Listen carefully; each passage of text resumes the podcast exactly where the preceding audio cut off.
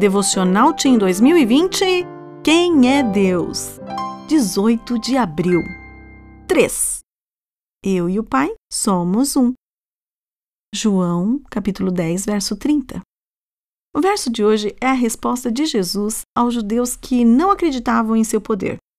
Diziam assim: Até quando nos deixará em suspense? Se é você o Cristo, diga-nos abertamente. Isso está em João 10, verso 24. E Jesus respondia o que nós vemos no verso 25. Eu já lhes disse, mas vocês não creem. As obras que eu realizo em nome de meu Pai falam por mim.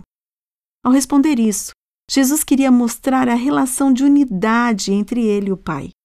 Eles são um em vontade, propósitos e objetivos. O Pai estava envolvido nas palavras e nos atos de Jesus. Não havia separação entre eles. Nessa mesma unidade em que estão o Pai e Jesus, também está o Espírito Santo. Juntos formam a Trindade. Essa palavra representa a união, a unicidade, a singularidade entre Pai, Filho e Espírito Santo. Cada um assume funções diferentes, mas compartilhando o mesmo poder. Nenhuma comparação é capaz de expressar a Trindade.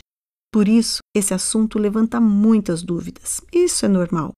Muita gente tem dedicado a vida para estudar essas coisas, mas sem conseguir entender tudo, pois a mente humana não pode alcançar toda a grandeza de Deus. O mais importante sobre a Trindade é saber que são três pessoas distintas em unidade plena, exercendo funções diferentes para o bem do universo e para a salvação de todos os que desejarem.